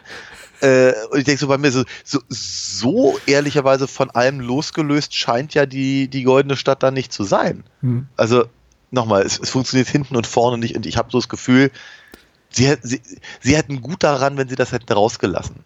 Ich, glaub, ich glaube, also wir, ja, bin ich wieder an dem Punkt, an dem ich philosophiere über einen Film, den es nicht gibt, aber ich glaube, es wäre eine bessere Idee gewesen, wenn sie eben irgendwann zu dieser Stadt gekommen wären und da wären, die wäre einfach ausgestorben gewesen und die, und die Teile der, sie hat, äh, die Teile der, der, der Party quasi hätten sich am, Gegen, äh, am Ende dann gegenseitig irgendwie äh, zerfleischt, mehr oder weniger. Aber Swarma, Swarma zum Beispiel schlägt sich ja auf die Seite von Argon. Äh, ja, aber auch nicht mehr, weil er, mehr, weil er, eine, weil, weil er sowas Krötenhaftes hat. Mhm. Ja, und nicht, weil er, und natürlich Gier, aber, aber äh, er, ist, nicht- er ist nicht grundlegend böse und am Ende ist er halt wieder auf der Seite von, von, von, von Quartermain und all das. Mhm. Und ich finde die auch alle voll in Ordnung und so. Es ist, wie gesagt, ich glaube, ich glaube, dieser ganze, dieser ganze Teil am Ende mit der, mit der Stadt schlägt nicht gut zu Buche. Mir reicht es jetzt auch ehrlich gesagt bei dem Film. Ah ja, ist in Ordnung. Voll in Ordnung. ähm, Ich bin zwar aber nicht so böse, weil das tatsächlich eine so klischeebeladen gezeichnete Figur ist und auch in letzter Konsequenz, wie du es auch gerade beschrieben hast, harmlos. Also, oder in, in, seine Handlungen sind weitgehend inkonsequent für ähm, Alan, Jesse und Co. Insofern, dass eben das passiert, dass das, was passiert, sowieso passiert wäre, ob mit oder ohne ihm, dass es eben Ja. auch leicht ist, ihm zu verzeihen, zum einen, äh, zum anderen ihn eben nicht als ganz so widerwärtige rassistische Karikatur wahrzunehmen, die er ist. ja, Da ja. hilft vielleicht sogar das Brownface. Ich äh, weiß nicht, ob ich es nicht vielleicht sogar noch als etwas unangenehmer empfunden hätte, wenn er wirklich von einem Menschen indischer Provenienz oder so gespielt worden wäre. Ich weiß ja, es nicht. Ja, ja. Also wenn, wenn, dann hätte er ihn vermutlich anders gespielt. ich Aber- hoffe doch, ich hoffe doch. Ja, Das hätte natürlich aber die, die, die Macher, also Canon Films hätte das nicht zugelassen. Nein, vermute ich nicht. Um, um noch mal eine, eine letzte Lanze zu brechen, also mir, mir, mir ging tatsächlich jetzt noch zwei Tage äh, ständig das, das, das Titelthema durch den, durch, durch den Kopf, Ja. das für den ersten Film geschrieben wurde und, und so, aber äh, und ich, ich, ich glaube, alleine, alleine die Erinnerung an diese, an diese Musik ver verhilft es eben einfach dem Film oder der Filmreihe äh, dazu, dass sie bei mir, glaube ich, auch immer noch sympathischer tatsächlich in Erinnerung bleibt, als sie, als sie ist, wenn ich sie sehe. Weil ich, ich, ich, stelle fest, dass ich dem. dass Ich, ich, ich habe jetzt ganz schön rumgemäkelt, aber irgendwie bin ich der ganzen Sache auch nicht richtig böse.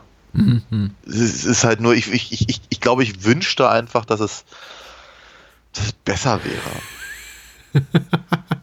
ich, äh, ich, ich, ich fühle das. Doch, tatsächlich, ja.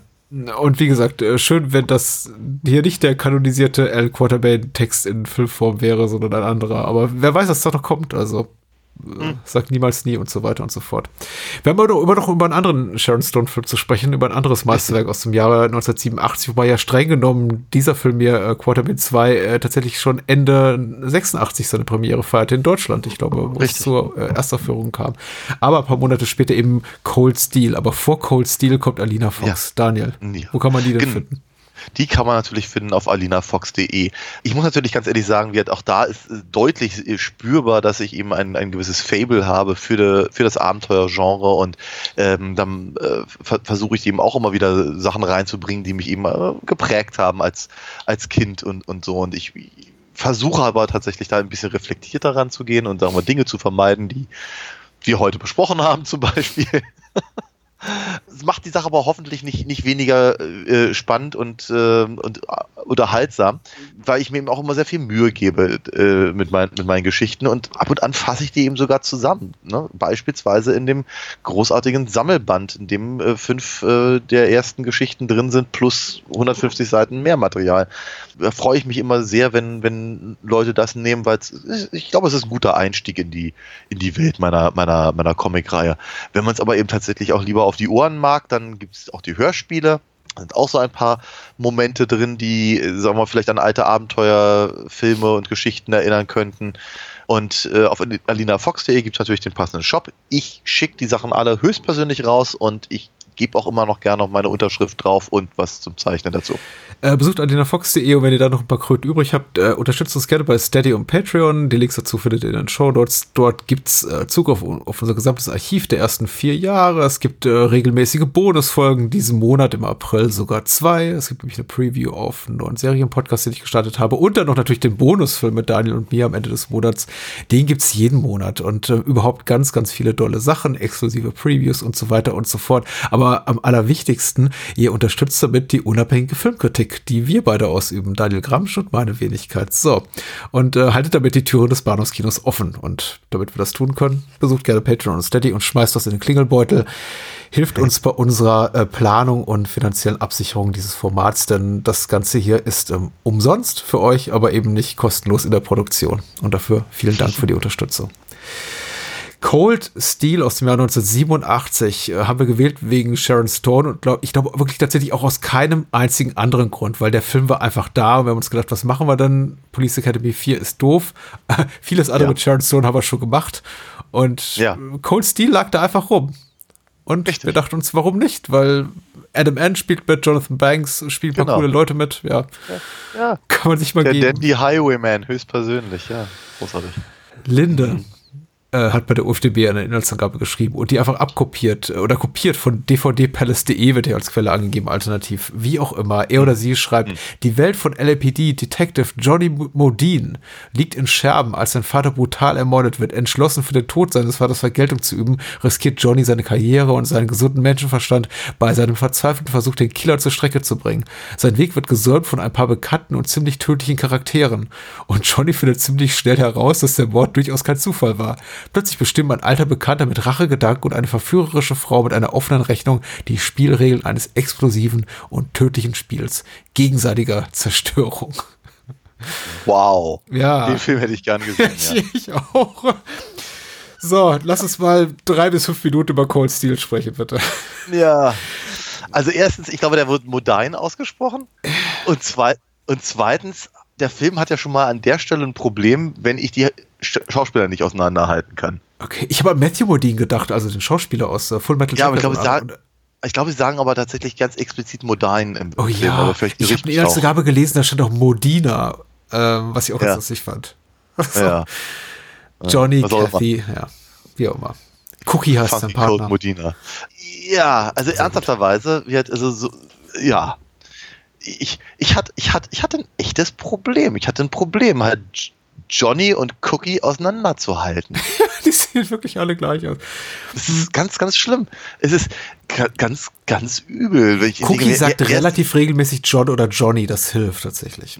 Ein, ein, ein bisschen, ein bisschen, aber ich hatte ja auch la- lange Zeit echt meine, ich meine, meine Schwierigkeiten rauszufinden, wer ist denn jetzt eigentlich die Figur, der wir folgen sollten? Mhm. Und, und, und wer ist jetzt eigentlich wo, bei wem, wessen Vater ist jetzt gerade dran, äh, äh, musste dran glauben und so weiter und so fort. Äh, sowohl Jonathan Banks als auch Adam Ant sind halt, sagen wir mal, äh, als, als Gegenspieler ähm, deutlich genug charakterisiert. Also, ein, also äh, Adam Ant natürlich einfach durch seine, durch seine, durch sein, durch seine, durch seinen Akzent und seinen Kleidungsstil und, und hier Iceman, Jonathan Banks eben durch, durch, durch diese blecherne Stimme. Aber es ist, ja, es, es, es macht die Sache wirklich nicht, nicht einfach. Ich, ich habe halt wirklich ganz, ganz lange versucht rauszufinden, was will dieser Film eigentlich von mir. Äh, ich bin dann irgendwann auf den, auf den Schluss gekommen, dachte so bei mir, der will eigentlich gar nicht sein als nur etwas, eine, eine, vielleicht eine etwas, eine etwas härtere Fassung einer x-beliebigen Hardcastle und McCormick-Folge. Ja, ja. Es Und- stinkt sehr nach TV-Movie. Ja. Und ja, und, und, und, und eben halt nach, also acht- 80er wie nur was. Und das, das, das macht die, das macht die Musik, die wie klingt wie Trey Parker. Ähm, und und das, das, das machen eben die, die Autos, die diese fahren und die Stunts und all das, die teilweise sehr, sehr cool sind, muss ich mal ehrlich sagen. Ja, ja. Also es sind ein paar, paar, paar echte, echte Schauwerte, finde ich schon ganz nett. Aber da sind eben auch wieder so Sachen dabei, wo ich irgendwie denke, warum jetzt? Soll denn das? Ja. Und wie der Film, der Film hat eigentlich keine, er hat nur diese eine einzige Stoßrichtung, die vom, die, die, die, die halt dieser, die, die, praktisch der, die Rache von Iceman angeht. Alles andere ist irgendwie drin, aber es geht um nichts. ja. Und das macht die Sache eben auch unglaublich anstrengend, wenn man, wenn man versucht, einer, einer Handlung zu folgen. Wenn man sich nur darauf einlässt und sagt, oh, mal gucken, mal gucken, wer jetzt wen jagt und ob was in die Luft geht, reicht das völlig. Hm. Aber das sagt der Film dir ja vorher nicht. Der tut ja so, als würde er irgendwas ganz, ganz dringend Wichtiges erklären oder erzählen wollen. Mhm. Aber es kommt dann halt nie. Und das ist, ja, schwierig. Ich fand den Film tatsächlich auch schwierig. Ich glaube, weil er sich nicht so richtig entscheiden kann, was er sein will. Ich musste immer wieder an Zipperface denken, den wir vor ein paar Jahren ja. gesprochen haben, weil er Oh ja. tonal, immer wenn es zum Iceman geht, relativ nah dran ist. Da ist eben ein psychopathischer Killer. Und da ist der Film dann eben auch ein wirklich sehr generischer, sehr flach inszenierter Psychothriller. Die Regisseurin ist Dorothy Ann Bruce, sollte man zumindest mal Name droppen, auch wenn sie keine weitere große Karriere hatte hier nach. Und, und, aber dann lässt er wieder ab von dieser Psychothriller-Tonalität und will einfach so ein Buddy Buddy-Cop-Action-Movie sein mit sinnlosen Stunts und coolen Sprüchen und irgendwie zwei Cops, die in der Kneipe abhängen und es ist unglaublich inkonsequent und selbst Minuten oder Sekunden, nachdem geliebte Menschen umgebracht werden, äh, zum Beispiel der Vater unseres Protagonisten, sitzt er eben in der Kneipe und, und flirtet schon wieder mit irgendeiner Dame und äh, Ja, also ja, mit, ja, mit ja. Sharon Stone und betrinkt sich und macht irgendwie lockere Sprüche und überhaupt ähm, wird in einer Art und Weise angehimmelt von allen um ihn rum, von seinem Kollegen, vom Barpersonal, wo er immer abhängt. Also ich fand, Ja. ich fand zu Beginn das wirklich toll mit dem hier, äh, wo, wo er als, als Evil Knievel bezeichnet wird und der, sein Kollege hier, Cookie sagt, Evil Knievel jumped the train und dann sagt die Barfrau, I wish he would jump my train. Und ich dachte, was sollte? Der Spruch ergibt nicht mal Sinn. Aber Nee, so, sowas kommt eben ständig, dass alle sagen, oh, Johnny, Johnny ist so geil. Und das Problem, was ich dabei habe, ist einfach, Johnny ist überhaupt keine geile Type. Er, er Nee. bringt ständig Leute fahrlässig in Gefahr. Ja, ja, ja. Er ist ein Shovi, er ist ein Assi, er ist eine untreue Tomate, er ist auch kein guter Cop. Er Nee. ist gar nichts. Er ist die totale Nulpe. ja absolut. Und ich mochte ihn nicht. Brad Nee. Davis heißt der Schauspieler. Richtig. Also, nicht seine Schuld, ich- nicht seine Schuld. nicht, dass äh, nochmal, da er für mich nicht äh, von, von Jay Acovoni oder so ähnlich als Cookie ähm, äh, unterscheidbar war, konnte ich dazu relativ wenig sagen. Ich habe mir angelesen, dass er aber, also zum, zum einen in Chariots of Fire war, der hier Ja. auch immer noch rumliegt, den will ich seit, seit Wochen gucken. Äh, denn irgendwie, also, egal. Ja, mach ähm, ja, mach ich auch. Vielleicht erkenne ich ihn dann. Ja, wer weiß.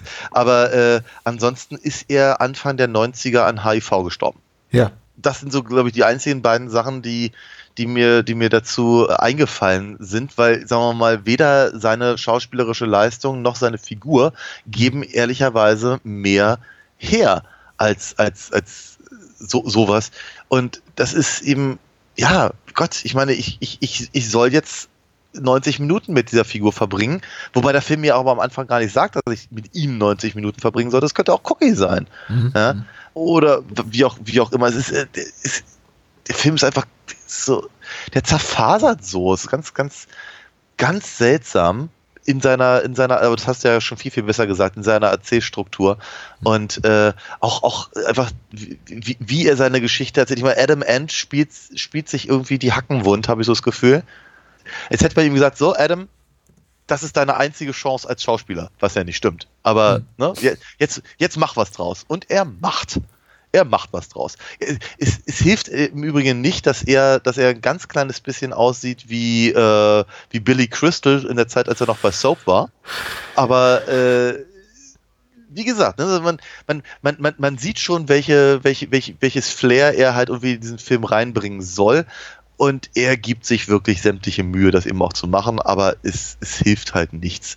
Und es hilft ihm auch nichts, dass, dass, dass, wenn sie ihn dann zum Beispiel schnappen, da auf dieser Rennstrecke, was übrigens auch, auch so eine 80er-Idee ist, ne? dass sie bei der Verfolgungsjagd dann auf einmal in so einem, auf, auf, bei, bei, bei so einem Rennen sind. Ja, kann man günstiger Stunts einfach.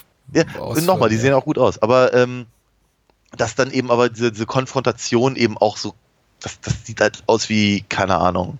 Ich sag ja, Hardcastle McCormick, Stingray, Gott, wie sie alle hießen halt in, in, der, in der Zeit, Knight Rider und Zeug.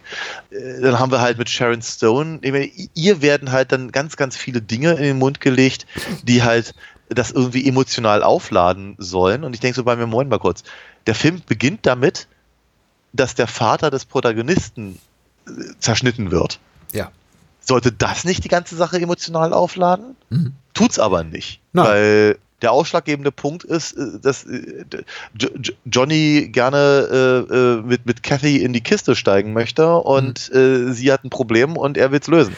Es wird auch, glaube ich, nach Minute 10 kein einziges Mal mehr erwähnt, dass eben Iceman, beziehungsweise im Auftrag von Iceman angeheuerte Killer, unter anderem eben Adam Ant, Johnnys Vater umgebracht haben. Es spielt einfach irgendwann keine Rolle mehr. Es ist reichlich Bis- merkwürdig. Genau, bis, bis, zur, bis zur Schlusskonfrontation, wo dann Ja. irgendwie äh, äh, Isaac dann nochmal irgendwie äh, Johnny sauer machen darf. Ja, vor, vor, ja, und da ist der Film eben auch tatsächlich, ich, ich glaube, hat ein massives strukturelles Problem, weil er dann eben Figuren reinschmeißt in die Handlung, die wir, ich glaube, deswegen hat man auch dieses alberne Bild äh, zu Beginn des Films da vorangeschnitten, wo diese Frat Boys auf dieser, auf dieser Abschlussparty da zu sehen sind und dann einfach die, die Texttafel fünf Jahre später, dass wir irgendwie eine, eine Art von Logik fühlen, auch wenn sie nicht da ist, die uns sagt, ach, es müsste uns kümmern, dass irgendeiner von, dass, dass da irgendjemand gestorben ist, den wir den ganzen Film über nicht gesehen haben und für den es Ja. jetzt Rache zu üben gilt, nämlich eine Figur namens Eddie. Und die ist plötzlich da und wird den ganzen Film über nicht erwähnt. Und plötzlich hieß es so, w- wieso musste Eddie damals sterben? Und ich, was, was, was, wie, war- wie lange durfte der Film jetzt noch? Drei Minuten? Wer ist Eddie? Ups, Ja, vorbei. genau. When Eddie said he didn't like his teddy.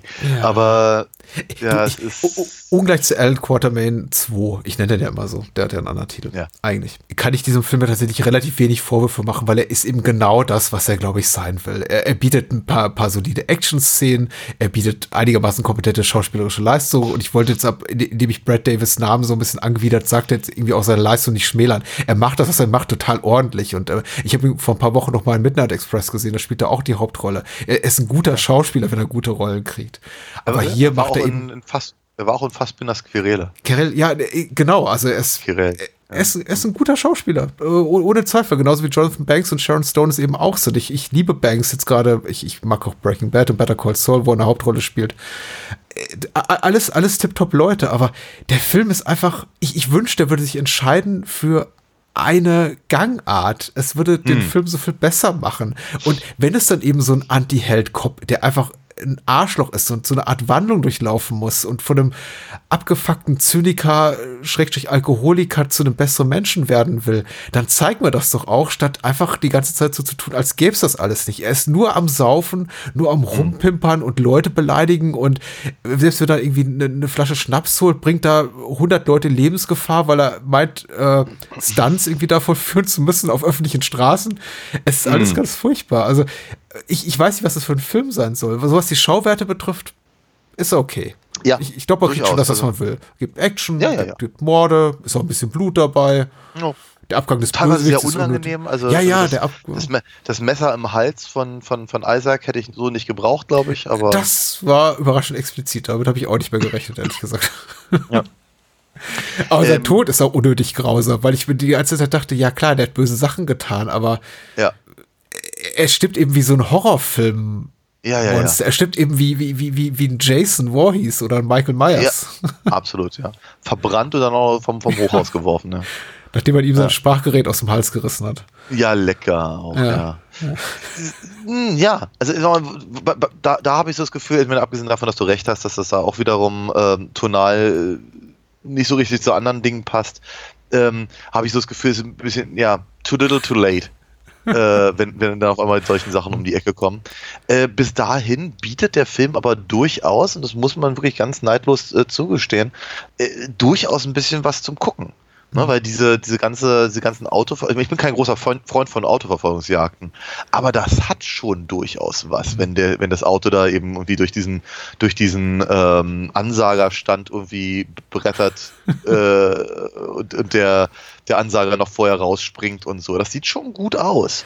Ne, auch, auch, auch andere Momente, wo ich irgendwie denke, na ja, also da haben sie schon eine Mark 50 irgendwie in die Hand genommen und das sieht das sieht man dann eben auch.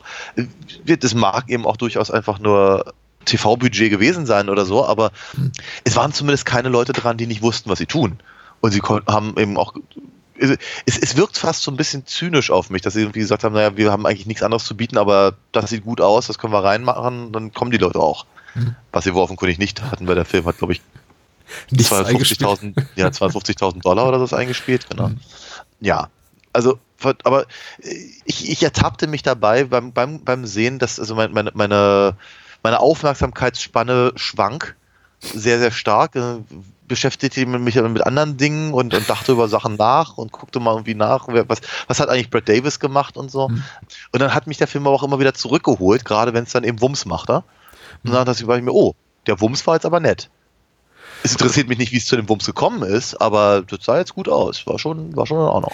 Gu- Gut aussehen ist so eine Sache. Ich, ich, ich kann da nicht tatsächlich ganz, ganz mitgehen. Ich, ich glaube schon, die, das, das Material war da, um da was Besseres rauszumachen, aber das Bessere wurde eben nicht draus gemacht. Also es sieht alles okay aus. Es ist alles vollkommen okayisch inszeniert, aber ich, ich glaube einfach, das hätte man in eine einigermaßen vernünftige Dramaturgie eingebettet wirklich einfach Ja. besser präsentieren können. Ich, ich, ich habe mir das, das britische Videothekencover von diesem Film angeguckt und ich kann da nachvollziehen, als was der vermarktet wurde. Da ist äh, Sharon Stone drauf abgebildet oder etwas, was Sharon Stone darstellen soll, mit irgendwie riesigen Möpsen und offenem Dekolleté und äh, Anthony, äh, nicht Anthony LaPaglia, der spielt ja auch mit in seinem Spielfilmdebüt. Brad Davis hat eine riesen Knarre, die dreimal größer ist als sein Kopf in, in Richtung der der gemutmaßten Kamera. Und ja, ich glaube, das ist dieser Film. Die guckst du dir abends an, du öffnest irgendwie die dritte Dose Faxe und äh, hast einen lustigen Abend mit Freunden oder eben auch ohne. Aber das, das ist, ich weiß nicht, vielleicht war, vielleicht fehlt, vielleicht fehlte mir das Faxe. Ich weiß es auch nicht. Ich saß so davor und dachte mir, ich glaube, zu einer anderen Zeit in meinem Leben hätte das ganz gut funktioniert. So gucke ich immer nur drauf mit diesem leicht analytischen Blick, den ich immer, immer auf, auflege, wenn wir was für den Podcast besprechen und denke mir, nee, also, das, das passt einfach nicht. Was soll das Ganze? Warum brauche ich eine Nebenhandlung? Es gibt eine, rele- eine regelrechte Nebenhandlung, einen Subplot um Cookie und seine Auseinandersetzung mit Getränkeautomaten. Ja. Was, was macht das in diesem Film? Der ballert mit seiner Dienstwaffe auf einen Cola-Automaten. Coca-Cola. Ja, auch das noch, ja. Es gibt eine Szene, ein, eine Szene, die ich. Ich lasse den Film jetzt, glaube ich, zehnmal besser klingen, als er ist. Also hütet euch, seid gewarnt. Ja. Es gibt eine, es gab eine Szene, die ich richtig, richtig, richtig gut fand und dachte so bei mir, oh, da, das, da, da, da geht's jetzt aber auch wirklich in eine, in, eine, in eine gute Richtung. Hoffentlich können sie das aufrechthalten. Und das ist die Szene, in der äh, Iceman quasi im, im, im Heroinrausch ist, Ja. Oh ja. während Adam Ants Figur, ich habe seinen Namen leider komplett vergessen, muss ich ganz ehrlich sagen. Mickey heißt er, glaube ich. Nicht, dass oder es so, ja, was so Sachen Mick, Mick, Ja. Mick, Mickey. Blimey. Ähm, jedenfalls, der, der, der, der, der, der, der läuft halt da einfach im Prinzip durch dieses, durch dieses Loft Mhm. äh, und, und, und packt Sachen und, und, und guckt immer mal wieder, wieder ob es ob's, ob's Iceman irgendwie gut geht und die, die Kamera folgt ihm und es ist alles relativ still und so und also bei mir, das ist, das ist erstaunlich stimmungsvoll und ich finde das ganz cool. Und dann, dann steht irgendwann Iceman halt auf und sagt so, jetzt, jetzt wird's Zeit und dann sind sie halt bereit irgendwie für ihren nächsten Einbruch, der nirgendwo hinführt. aber dazu bei mir allein, alleine diese zweiminütige Sequenz, Hm. die funktioniert richtig, richtig gut. Nur, die, die nur für sich genommen oder in einem anderen Film oder was. Es hatte schon was Taran- Tarantino-eskes in irgendeiner Ja, Form ja. und ich, ich, ich, ich, ich, ich mochte das. Ich mochte das wirklich sehr, sehr gerne. Cool, coole, coole Idee, interessanter. Also nochmal, führt auch nirgendwo hin. Es wird nie wieder erwähnt, dass das Iceman da irgendwie ein Drogenproblem hat oder so oder whatever. Die, die, die Szene ging mir auch nicht durch den Kopf, weil sie eben wirklich sehr, sehr. also Ich, ich habe sie als intensiv empfunden und dachte mir, das, das ist eine, eine ganz andere Nummer als 98 Prozent des restlichen Films. Ja, ich, ich gebe dir da auch recht tatsächlich. Und ich würde jetzt auch äh, den Teufel tun und äh, Cold Steel als wirklich schlecht oder misslungenen Film bezeichnen. Er tut genau das, was er will, Ja. denke ich. Er, er, er, er liefert, was er verspricht. Er hält seine Versprechen ein. Ähm, um auch dem so ein bisschen etwas zu entge entgegenzusetzen, was ich über Sharon Stone gesagt habe oder gebutmaßt habe in Quartermain 2. Sie ist eben keine schlechte Schauspielerin. Sie macht ihre Sache schon gut. Hat sie dann auch kurz darauf ja in Total Recall und Basic Instinct und sowas bewiesen. Das Ja, dauert ja. ja nicht mal so lange, bis sie wirklich die saftigen Rollen dann von Paul Verhoeven bekam. Ähm, äh, sie macht ihre Sache hier auch überzeugend. Also sie hat nicht viel zu tun. Vor allem sind ihre Absichten auch ähm, eben lange Zeit unklar. Äh, Ich war froh, dass dann irgendwann auch die Handlungswendung kam, eine Handlungswendung zum Beispiel, bei die ich ganz glücklich war, dass sie eben von Iceman engagiert wurde, um eben Johnny abzuschleppen, weil ich dachte, bitte, bitte lass es jetzt nicht so sein, dass sie wirklich auf diesem besoffenen, abgefuckten Kopf steht. Also äh, verkauft die nicht so unter Wert. Also äh, ich, ich, ich bin neu in der Stadt, ich gehe mal in die schäbigste Kneipe überhaupt Ja. und greife mir dort einen abgefuckten Kopf, der irgendwie, dessen Vater gerade umgebracht wurde. Ich war regelrecht dankbar, als dann der Moment kommt, wo es heißt, ah, hier, sie hat ein, ein zweites Gesicht. Ich, äh, ich fand das gut. Also und ich habe gerade Anthony LaPaglia äh, kurz erwähnt, es gibt hübsche Momente in dem Film und vor allem auch viele Charakterköpfe, die es hier da in kleinen Rollen zu bewundern gibt. Ähm, da ist einiges zu sehen und langweilig wird er eben auch nicht. Und ja, Jonathan Banks ist immer toll. Äh, In allem, was er tut. Ich wünschte eben nur, sie wären alle in einem besseren Film gestrandet, tatsächlich. Ja. Also richtig, richtig schlecht, schlecht, schlecht. Im Sinne von, bitte lass es vorbeigehen, fand ich eigentlich nur die ganze Szene im Sushi-Restaurant. Weil die war wirklich, Ja, das war- so, so ein äh, Meet Cute kann man ja nicht sagen, weil die haben sich ja schon gemeet cuted in dem Moment, aber das war so quasi das Second Date. Und Ja. ähm, Brad Davis, also Johnny, mansplained Kathy, wie man Sushi am besten zu, zu sich nimmt. Und das war so, Ja. oh, nur, also und auch komplett inkonsequente Szene, eigentlich nur dafür da, damit er am Ende noch mal den Gag bringen kann. Ja. Hast du Bock auf Sushi, Baby? ich hasse Sushi. Abspann. Ja, ja, ja, ja, ja, absolut. Der Cringe, der Cringe ist groß. Ja, aber auch sehr 80er, ne? Ja, Sushi. Uh, eklig. Uah.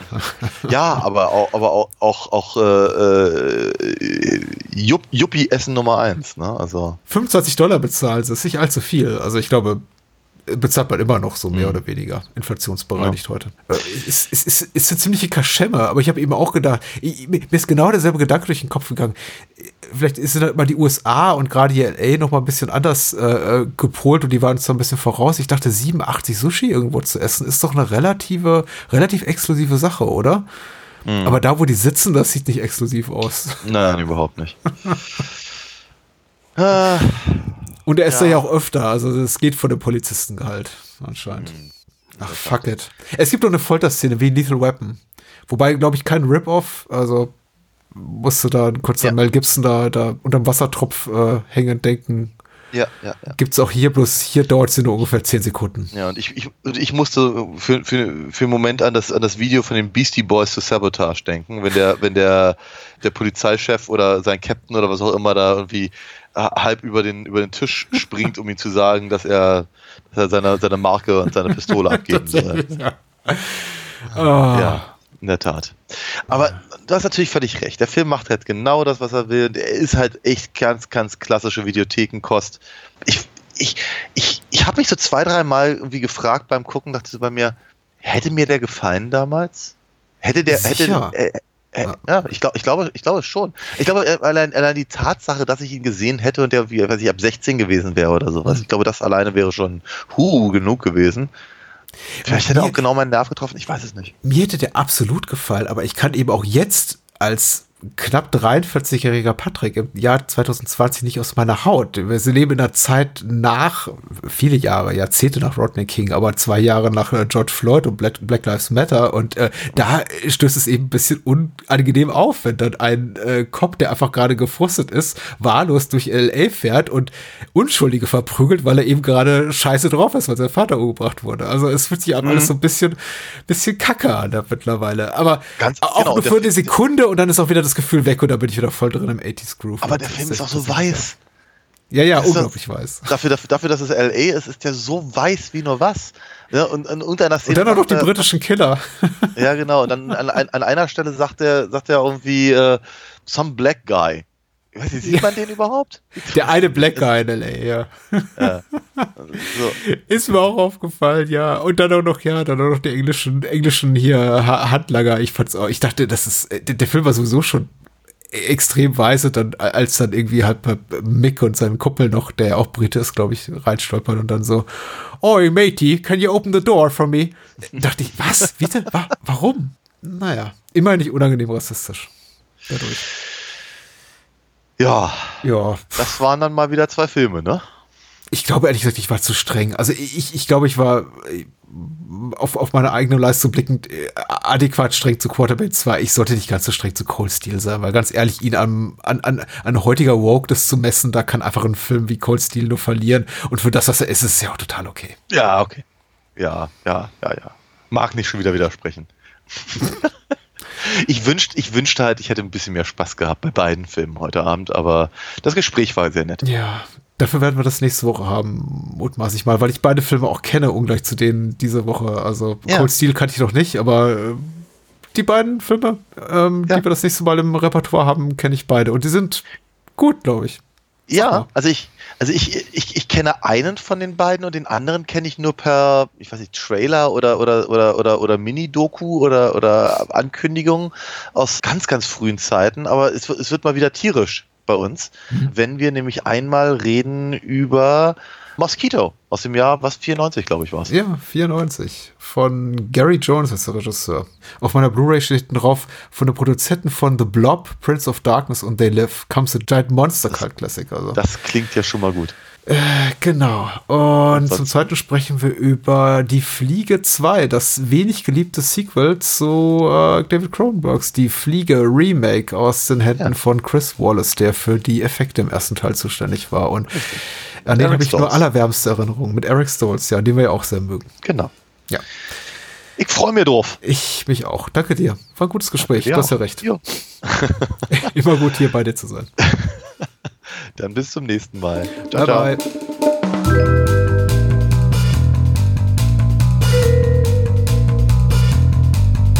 Das war's. Mehr Bahnhofskino und die Bahnhofskino Extended Edition gibt es bei iTunes, Spotify und überall, wo es gute Podcasts gibt. Kennt ihr bereits Daniels Comics? Auf alinafox.de erfahrt ihr alles rund um seine legendäre Meisterdiebin und ihre Abenteuer. Und denkt bitte daran, eure Unterstützung durch eine Patreon-Patenschaft oder PayPal-Spende sichert diesem Podcast das Überleben. Unter bahnhofskino.com findet ihr alle Möglichkeiten, uns unter die Arme zu greifen. Vielen Dank fürs Zuhören und adios.